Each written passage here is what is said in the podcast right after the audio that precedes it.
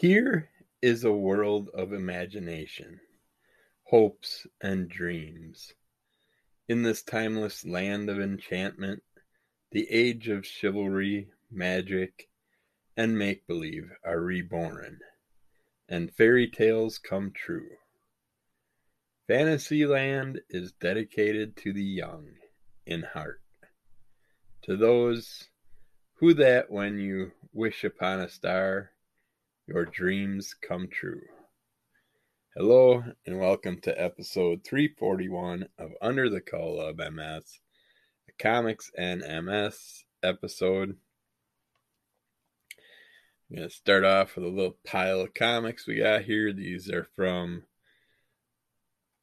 the 30 pack of horror comics and 30 pack of comedy comics that I picked up when I placed an order at my comic shop a little while back. We're getting through some more of the comics from that pile. First one we're going to talk about is from Innovation Comics, Anne Rice's The Vampire Lestat. Number nine. Number nine. Number nine. Number nine. Uh, this was done in 1991. It's number nine of 12. I know I have a few, oh, like two or three other issues in my stack of comics from back in the day that I don't think I ever read. I don't think I could have forgotten reading this style uh, storyline based on the vampires in this one, we get a little history of a character that I don't recall, Mary. This is Mary story. M A R I U S apostrophe S. He seems like a historian, a vampiric historian. He likes to write about what's going on and keep track of all that stuff. And so, over the hundreds of years that he could have been alive, he could have basically did a lot of historian style work, and it kind of gives you that whole reasoning behind the movie Vamp- The Vampire Lestat, where you get that feel of them Tom Cruise. Can't remember who the vampires were in that movie. Uh, wasn't it like Brad Pitt and Tom Cruise or something like that? A couple pretty boys, that's all I know.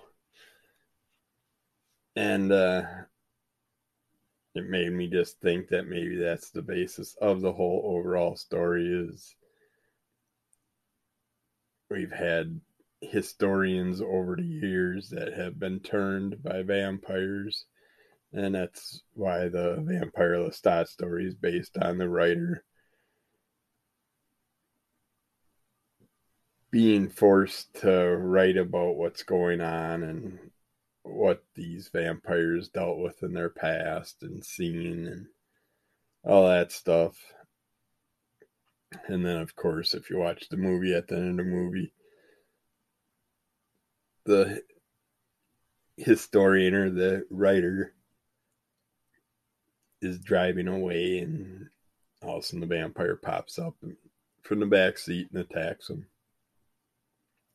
Turns him probably makes him their new historian uh, or another one of their historians which would make it more interesting in the long run if they're cataloging and keeping track of history throughout the years and telling the real truths about what actually did happen because they were alive during those timeless events.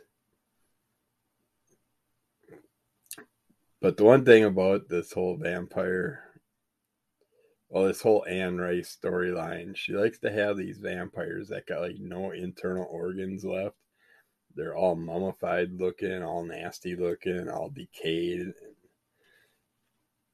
just creepy little characters hiding in the dark. And in this one, we get one that got some purple and white hair, and just pretty much the body is all decayed. Other than that, then we get another interesting character with a decayed body in here. And you get to hear their storylines and what's going on with all this stuff. Uh, they do have a thing in the cover that says, This is the age of innocence, true innocence. All of your demons are visible, all of your demons are material. Call them pain, call them hunger, call them war. Mythic evil you don't need anymore. Drive out the vampires and the devils with the gods you no longer adore. Remember, the man with the fangs wears a cloak. What passes for charm is a charm. Understand what you see when you see me. Interesting book, though. I just liked how it brought in that character and talked about him writing history throughout the years and talking about it. The Miri Mirius Mirius character. So that was interesting. I'm looking forward to reading the other ones I have and getting some more, I'm sure, down in the future. But it's not something I'm going to go run out and go looking for. And then we have uh, thing I didn't like about Anne Rice's vampires is they're too pretty. they're when they're closer to humanity, they're more prettified vampires. When they're further away from closer to death, then they're just all mummified, nasty looking characters. All right, next one up from the comedy portion pile, we got Disney's DuckTales from Kaboom. This is number one. That was a nice startup, getting a startup one for it. This is Rightful Owners Part 1 Many Happy Returns. We get to see good old Uncle Scrooge parachuting into an event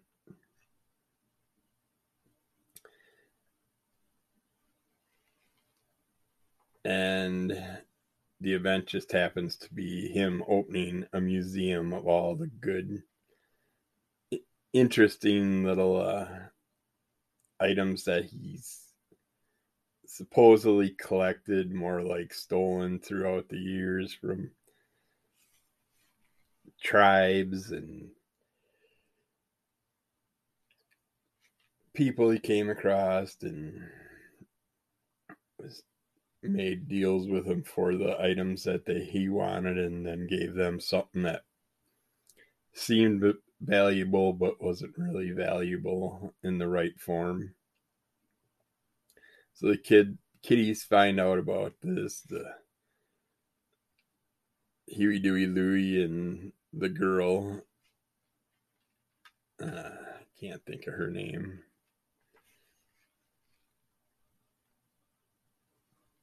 But uh Webby, I think, is her nickname. But I'm pretty sure that's not her actual name, but that's what they like to call her. And of course, we got with it being Ducktales, you got to have Launchpad in here. Launchpad's flying his plane all over the place, destroying stuff and having his issues as usual. But Webby and the boys decide that Uncle Scrooge should give back all his riches, and this other character, this other rich duck character, happens to push for it. And there's also some issues with this fire court Farquhar character throughout here, throughout this storyline. But John D. Rockerduck is the other rich duck. He has something up his sleeve, but we get to see a good chunk of story in here. These all have a good variety. You get your money's worth for these comics, that's for sure. Well, actually, this one was three ninety nine in two thousand eleven, which seems kind of expensive. That's more like today's prices. But I remember getting them for a lot cheaper than that. The ones I read back in the day. And then we got Jim Butcher's The Dresden Dresden Files number four by Dynamite. This is uh, called Full Moon. Is the storyline in this one? I've watched the Dresden Files, but never read anything from them. I know they got a good variety of things out there. Dresden Files Full Moon by Jim Butcher. Harry Dresden is the only wizard in Chicago's phone book and on call with the Special Investigation Unit of the Chicago PD. Lately, business is picking up. And this character likes to be nude a lot. and constantly got him drawn up naked or half naked, and this one happens to be a werewolf storyline, so of course that relates right into it. Because when they turn, they get their clothes torn and end up waking up the next morning almost naked or fully naked after running through the night, haunting people, attacking people, whatever. But yeah, this is a interesting look at the Dresden character. I'm it's just as good as this TV show that I seen back in the day or movie. I can't remember what it was, but I remember enjoying it. And this is a great story to go along with it. I'm looking forward to checking out some more. I just I'm not big on the werewolf stories anymore, so I would have rather had some other type of character, creature, or whatever, demon that he was dealing with. Then we have next up Stephen King, The Dark Tower. The Gunslinger Born is the headline of this one. It's number five of seven. this is one book that I actually did read back in the day, the Dark Tower series. I got to three books in, and while waiting for the fourth book to come out, I just got bored waiting and never got back into the story, but always wanted to. But now they have it in comic form, so I was happy to see that. And this is my first introduction to it in comic form. But being number five of seven, I'm missing a lot of the story. Let's see. In a world that has moved on, the young gunslinger Roland Deschain has left his home in Gilead at his father's behest. To avoid the devilish reach of the sorcerer called Marten Broadcloak, Roland has traveled to the barony of Hambry with his quartet of friends, Alain, and Cut- Cuthbert, Cuthbert, Cuthbert, assuming false identities on the way.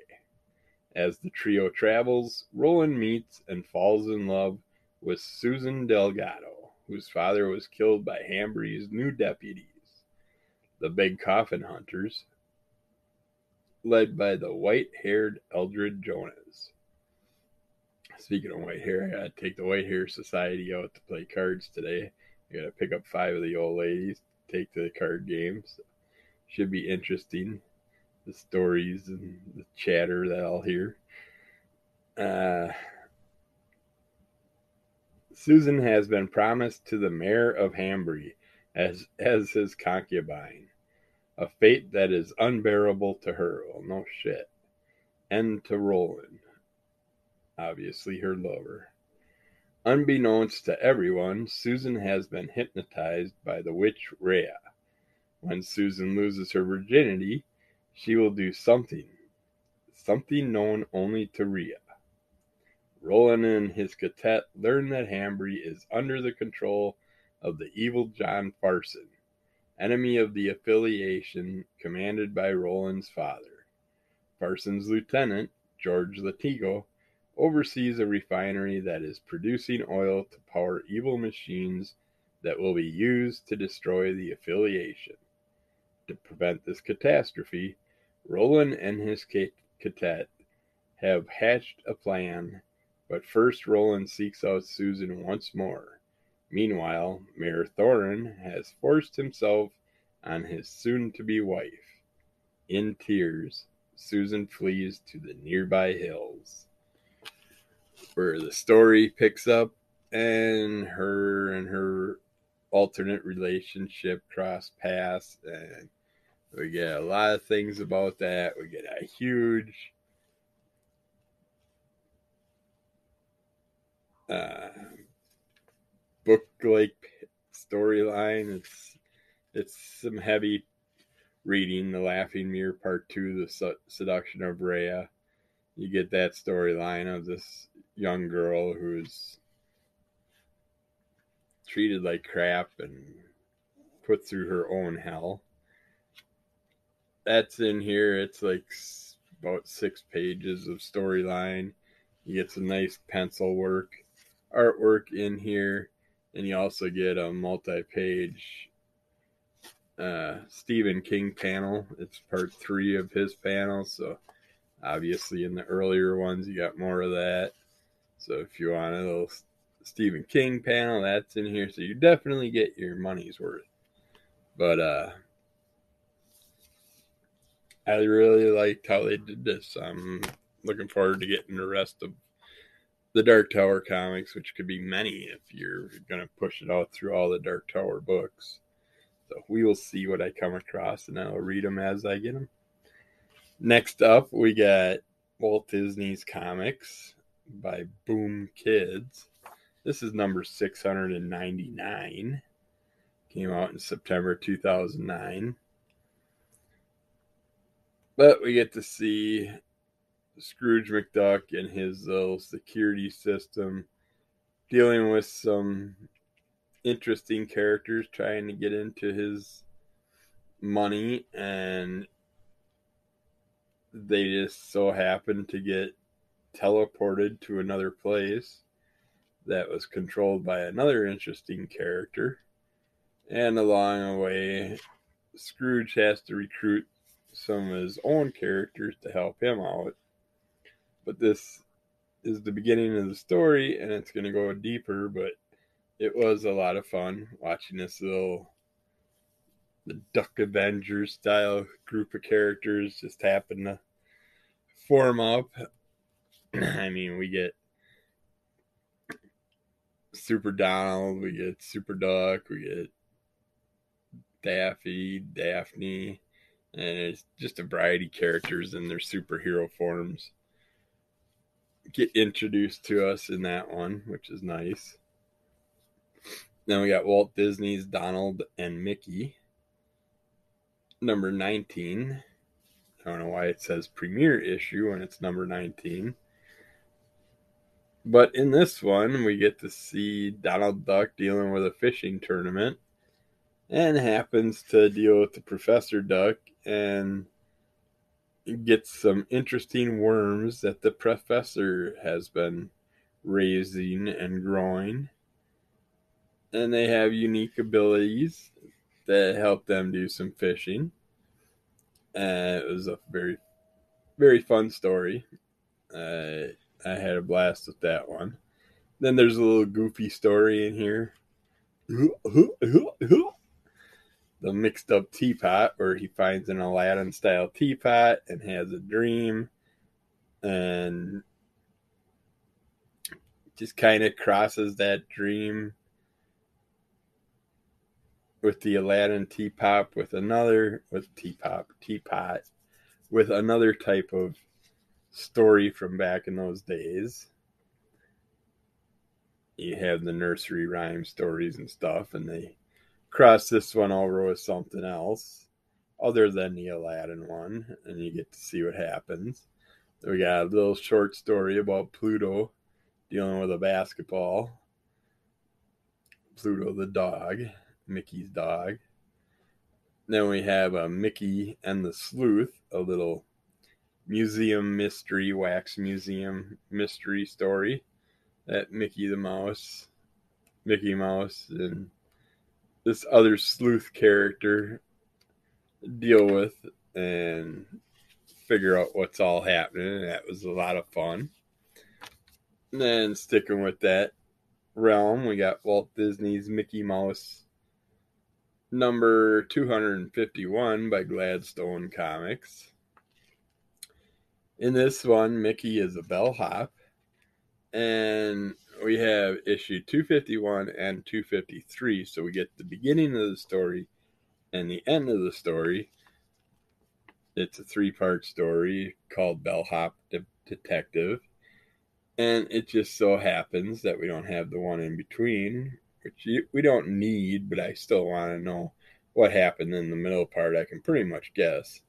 But it's a lot of fun seeing Mickey being in this bellhop, getting treated bad by other people from the hotel management and desk people and there just happens to be this detective guy that keeps sneaking into their building and looking at the rooms the three uh casper style ghost the evil ghost happened to be in this one. Uh customers are getting scared out of their rooms in the middle of the night and stuff lots of stuff's happening throughout this that Mickey has to deal with, and it's just a lot of fun. There's a lot of characters, a lot of things happening. It ends up being kind of like uh, your standard sleuthy kind of mystery thing, where in the end you get everybody in a room and you tell them what happened and who who killed who or who robbed who or who was the bad guy. It's just orient on the or Murder on the Orient Express style layout with the investigators, but it, it was a lot of fun. I'm I even though I know the whole story, I still want the issue that comes in between. So hopefully, I'll, eventually, I'll get my hands on it. But yeah, that's it for the comics. That's all we have for today. A nice little stack of goodies that were in those two 30 packs. Like I said, I got 30 pack of humor comics for $10. I got the 30 pack of horror comics for $13. That was definitely worth the 23 bucks. And so far I have a couple Donald Duck ones and I can't remember what the other one was from my horror comics that were ones I didn't care about that are in my sell pile. But pretty much, I'd say 85 90% of the comics I got will be keepers. And then just a couple that might be duplicates, or I know I'm coming up on some Ghost Rider and stuff, and I don't really give haven't enjoyed any hardly any of the Ghost Rider runs I've read recently, so I probably won't keep those. Uh, I think there's a couple Nickelodeon style ones that I don't care about, but we will see, and we'll let you know the ones we do re- read and we'll review them and let you know what we think of them. Uh, sadly, as we know, Bob Saget passed away not long ago. It ends up that it was head trauma and bleeding out in the brain. I don't know what caused the head trauma or what, because he was doing a comedy show and then he was in his hotel. So, not sure what it could have been a long time time back and just slowly leaked out or whatever. But sadly, we lost him because of that. But thankfully, it was nothing controversial or anything like that he's a good guy. Keep him in good graces. But uh, it was interesting because after he passed, two more podcast episodes popped up on Bob Saget's Here For You podcast. Uh, I think Margaret Cho was one, and Dane Cook was the other guest that he talked to. But if you want to check it out, go to Bob Saget's Here For You podcast and get check out the last couple episodes. The family had Bill Burr and Bill Burr introduce them. The beginning of the episodes since Bob was gone, and it's just a nice little thing that they did that they allowed him to finish off those podcasts and get them out there. So we still had a little bit more of Bob to listen to. It took me a while to listen to both of them because I wanted it to last as long as possible. So I could hear him for a while yet. But uh, and then the other thing that I can think of is uh, Kevin Smith is asking people about a Smodcast cruise. Uh, if they'd be interested, who you,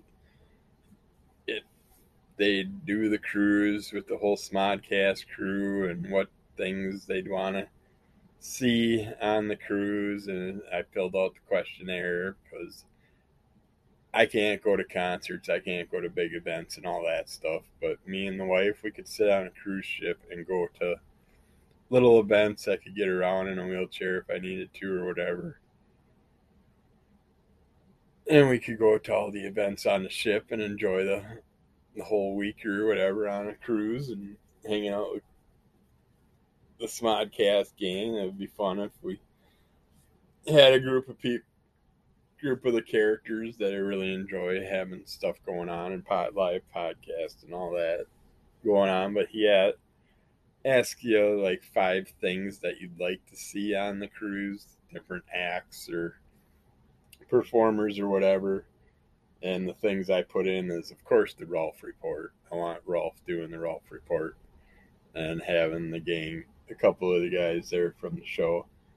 Uh, and of course, tell them Steve Dave. And I'd love to see the TESD crew there. I have a feeling you ain't going to get Walt on there, but who knows? It's a cruise. You might be able to sneak them in, get the family to go on a cruise. And then my other three were Anthrax. I'd love to see Anthrax there as one of the musical talents. I'd like to see Brian Posehn there because of his comic book uh, connections and his stand up and all that. I could see that being a, a fun show to go to. And Chris Jericho, hey, the thing times that him and Kevin Smith did talk together, they clicked so well. I'd like to see them do something. Who knows? We could even do something paranormal or something like that. Having Chris on there. And I'm sure they could come up with something, or Chris could even do some type of wrestling event on the cruise ship. That would be great too. But yeah, I would definitely consider it going on that cruise if they did it. So we'll see what happens in the future if we hear more about it. But I'm running out of time in this first segment. I'm going to end this here and I'm going to get back to you with the MS Health stuff right after this. Give you one more Walt Disney quote before I go. Whatever you do, do it well. Do it so well that when people see you do it, they will want to come back and see you do it again. And they will want to bring others and show them how well you do what you do. Do do do. Talk to you soon. Bye now. Okay, let's talk some MS Health stuff. Uh, starting off, it is the middle of February. March is Multiple Sclerosis Awareness Month. It's all of March. Wear your orange or represent your orange online or whatever and help people maybe learn a little bit understand a little bit more about multiple sclerosis, do your advocating, do what you can to get the word out. And I have not seen nothing for the 2022 art showcase through the Multiple Sclerosis Association of America, MSAA dot org or my MSAA dot org art showcase 2021 was the last one that they have up. There's nothing about 2022 yet. So I'm kind of curious what's going on with it. I've been waiting to hear something about it. It's usually this time of year we hear something on it. And then May. Oh Christ, I can't remember what day it is. Is it May 28th? That's National MS Day. Uh, someday in May, I can't remember it now. But uh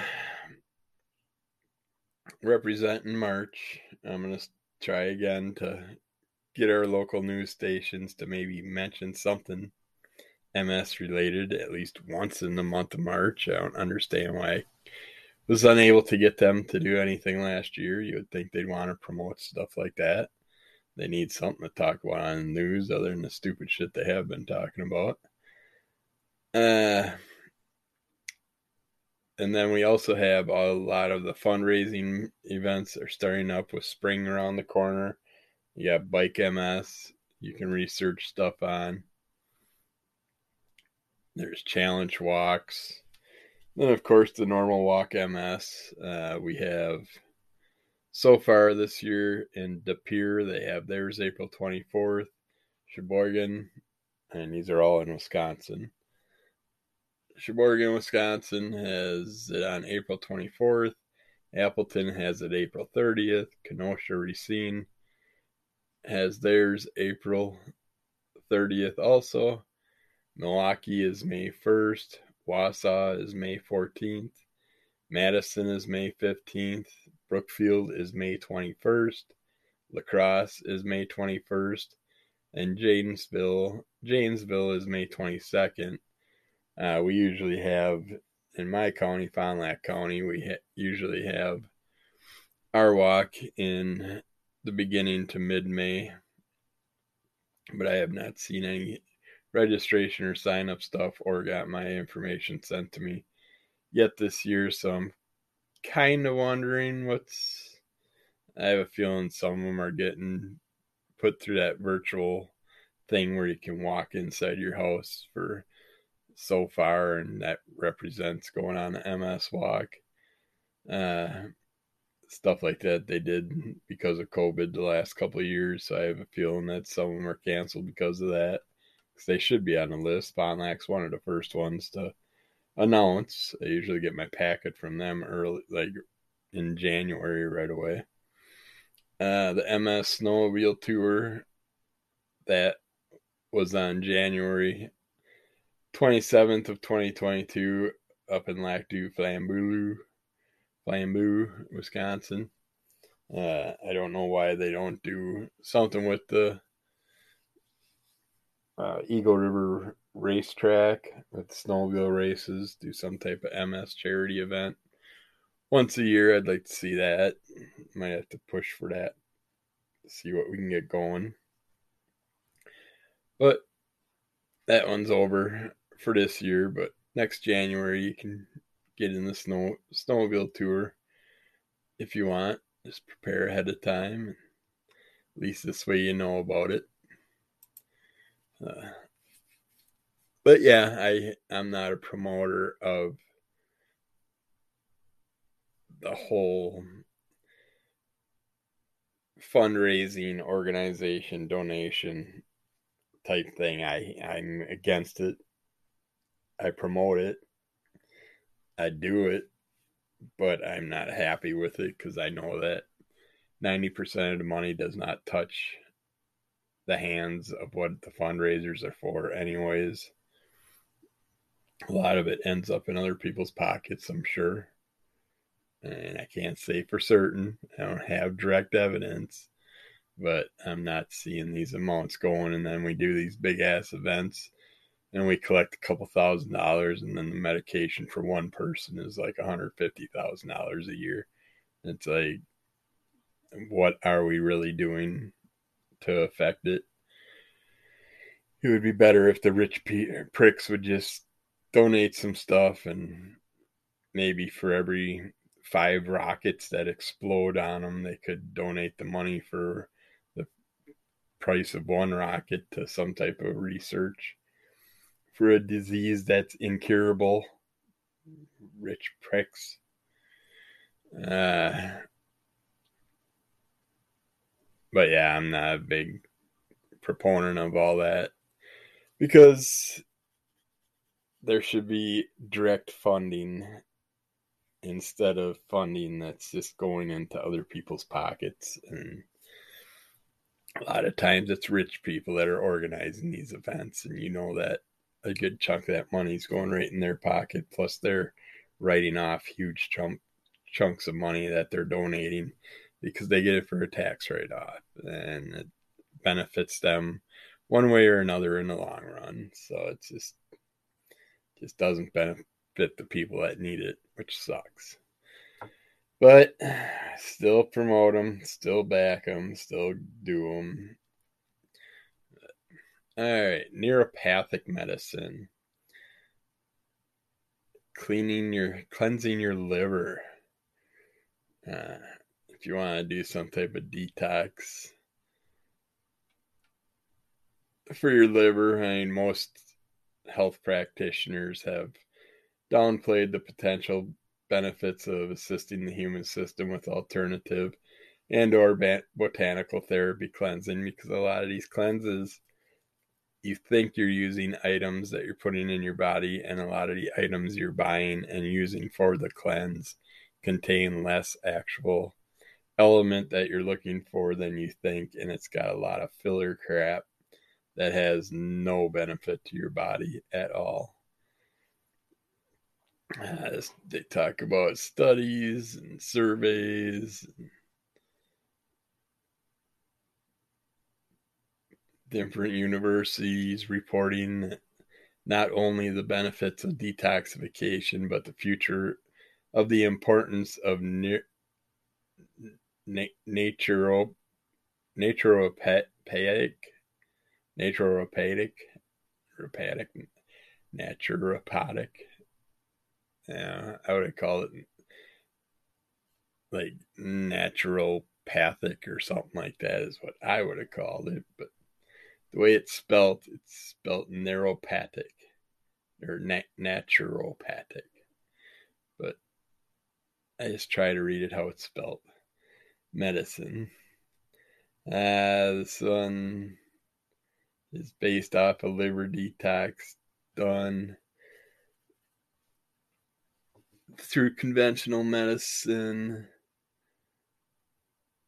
which often attempts to heal or fix in a linear fashion, whereas classical Chinese medicine approaches the body's organs from many different angles.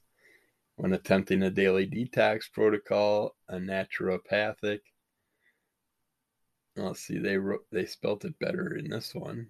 See, they were missing the H in the other one. That was the problem. A naturopathic doctor trained in CCM will inspect the many clues regarding presentation of a patient's liver as well as the kidney and the lung to other major players in a, in detoxifying the body. According to the ancient healing text, the Yellow Emperor's Classic of Medicine, the Neizheng Zuan, from 240 BC, the liver, kidney, and lungs are referred to in a variety of ways that offer indicators regarding their current state of health. Uh, a bunch of different types of descriptions. Uh, some signs of liver imbalance. I mean, when the liver is out of balance, it's a It'll strain on the rest of the body, including the kidneys and lungs. A liver imbalance can present in a variety of ways. Many of them are subtle and happen often, but eventually dissipate.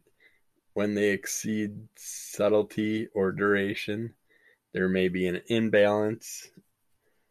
Some signs of that imbalance are anger, impulsiveness, depression, lump in the throat without cause, uh, side rib pain, lumps, goiters, vision difficulty, ear ringing, and migraines.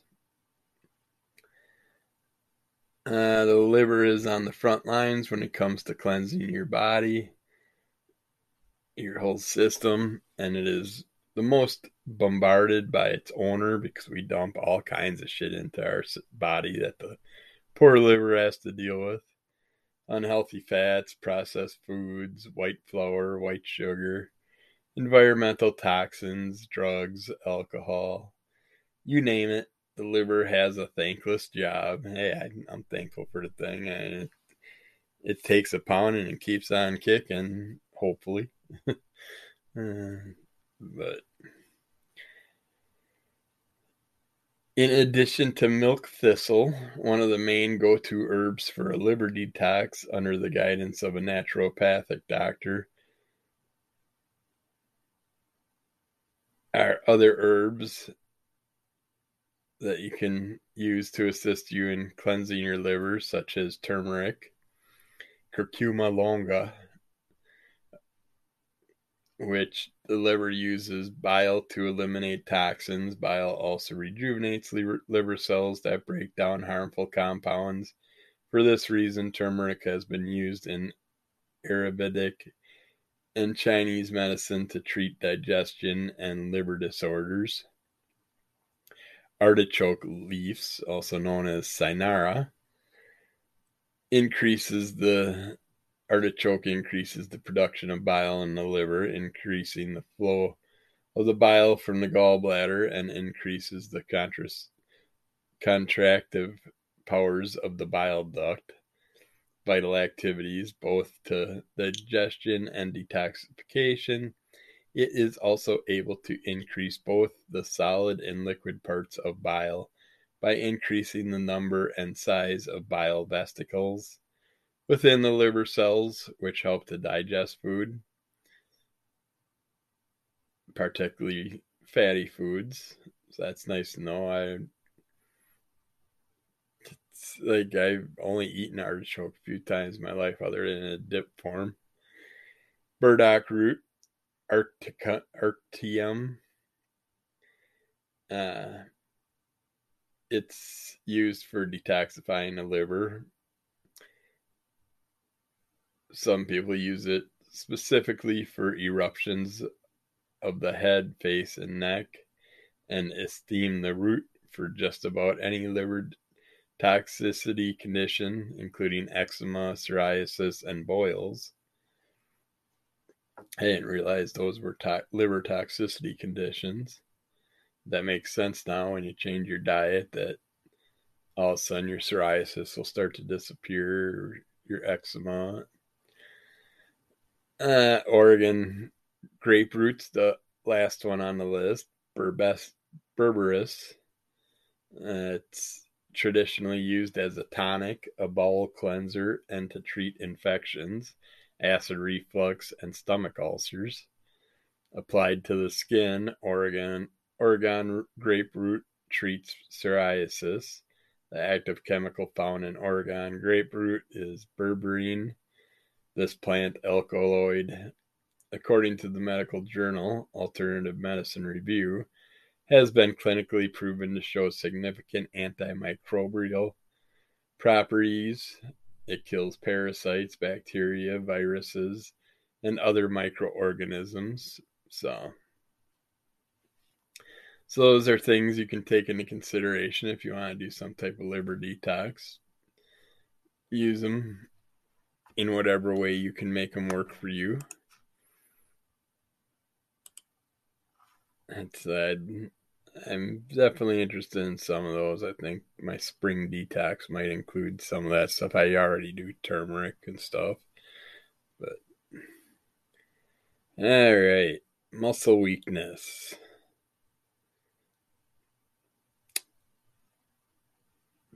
People struggling with walking, mobility, or balance, muscle weakness is a major contributor to these challenges and to disability progression in general.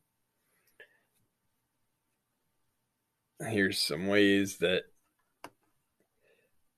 some people dealt with their effects of muscle weakness or how it affects them. One person said they fall and can't even get up from the weakness. One says they lost the strength in their hands, which has become frustrating to them in trying to complete daily living chores. Even opening a water bottle has become a challenge for them.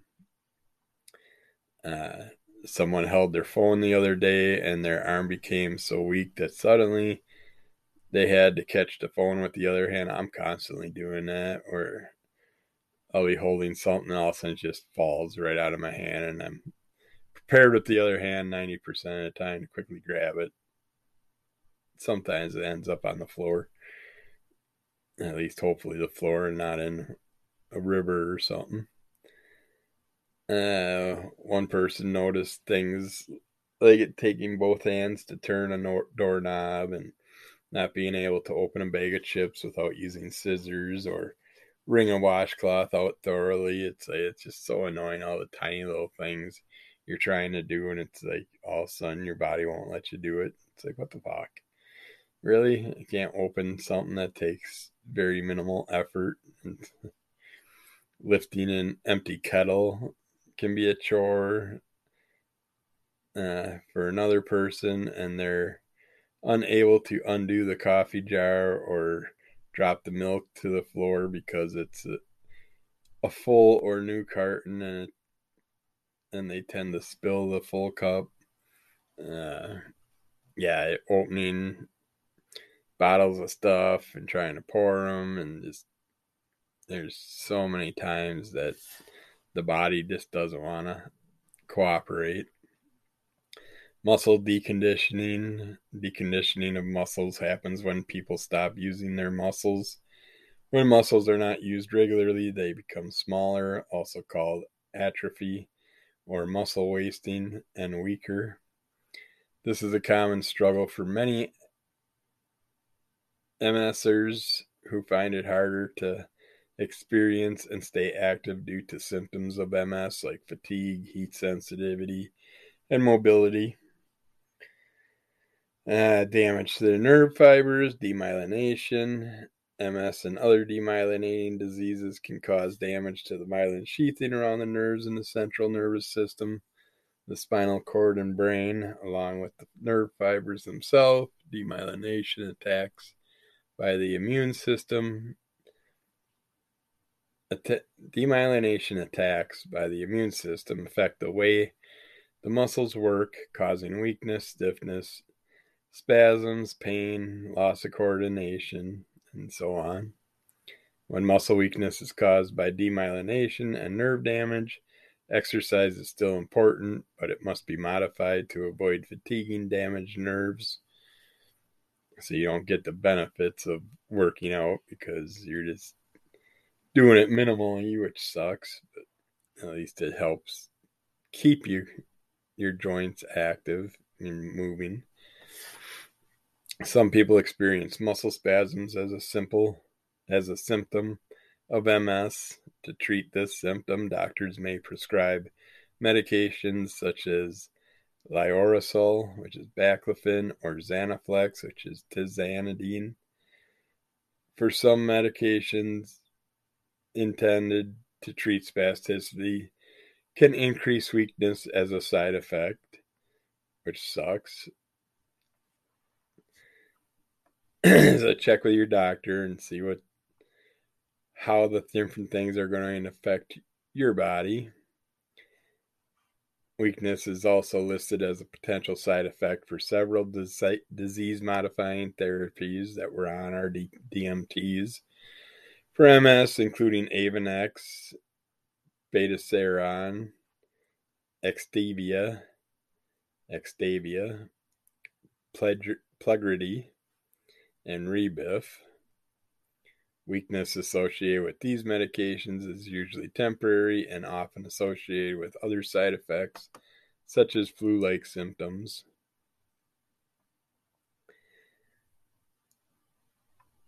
Mm, some members like to use their physical therapist or occupational therapist, which can help identify the best exercises for the individual as well as help supervise exercise.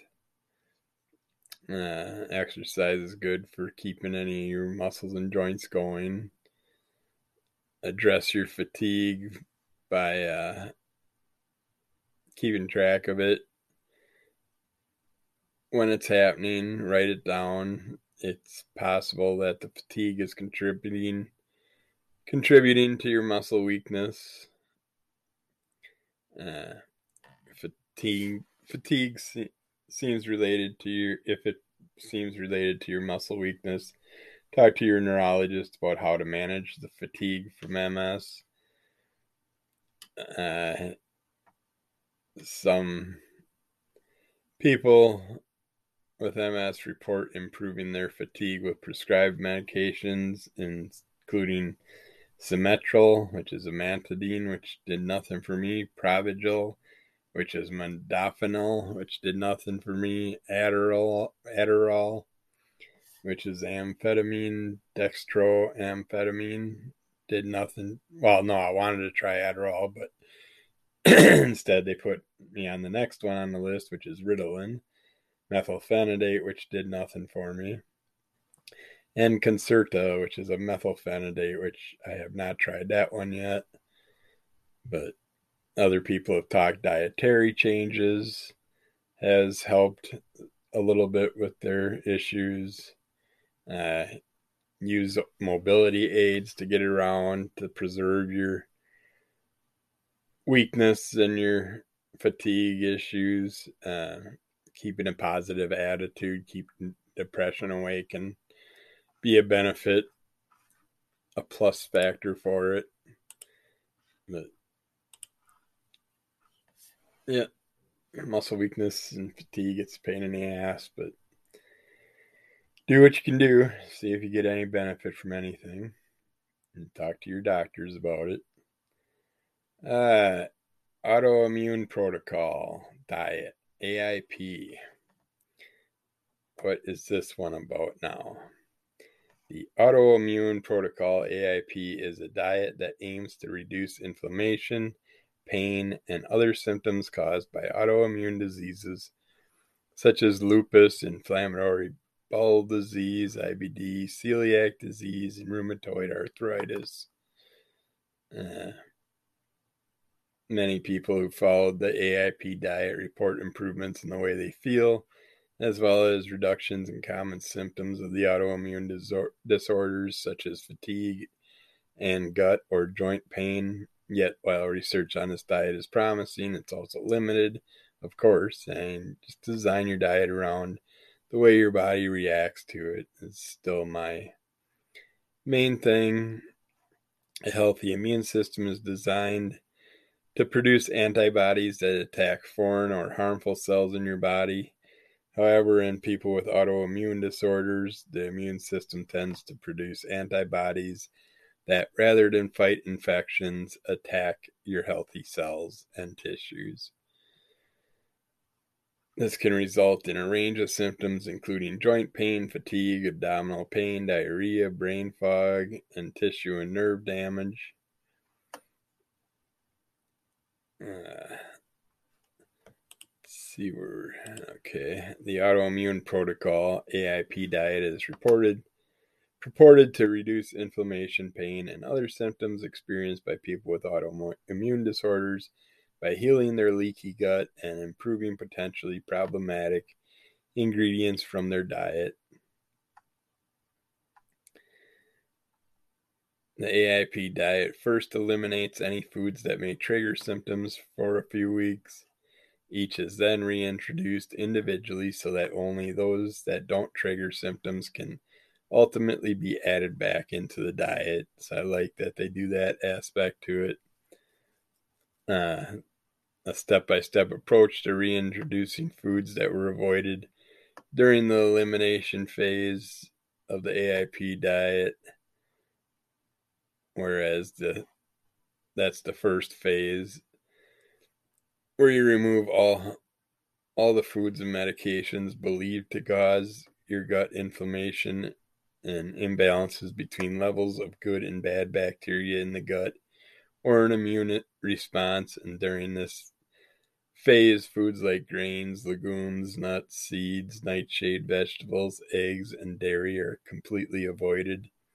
Tobacco alcohol coffee oils food additives refined and processed sugars and certain medications such as non-steroidal anti-inflammatory drugs and NSAIDs should also be avoided. The length of the elimination process phase of the diet varies. It's typically maintained until a person feels a noticeable reduction in symptoms. On average, most people maintain this phase for 30 to 90 days, but some may notice improvements as early as within the first three weeks. It's a long one. I figured a, a month would be tops, but I'm wrong. Then you got the reintroduction phase, where during this phase, food should be reintroduced one at a time, allowing for a period of five to seven days before reintroducing a different food. This allows a person enough time to notice if any of their symptoms reappear before continuing the reintroduction process. And then uh, step five step protocol to reintroduction is step one choose one food to reintroduce. Plan to consume this food a few times per day on the testing day then avoid it completely for five to six days. Weird. Step two eat a small amount such as a teaspoon of the food and wait 15 minutes to see if you have a reaction step three if you experience any symptoms end the test and avoid this food if you have no symptoms, eat a slightly larger portion, such as one and a half tablespoons of the same food, and monitor how you feel for two to three hours. Step four if you experience any symptoms over this period, end the test and avoid this food. If no symptoms occur, eat a normal portion of the same food and avoid it for five to six days without reintroducing any other foods. Then, step five if you experience no symptoms for five to six days, you may reincorporate the tested food into your diet and repeat this five step introduction process with a new food. It sounds like a major pain in the ass and a time killer, but hey, you can try it out and see how they work for you. Eh,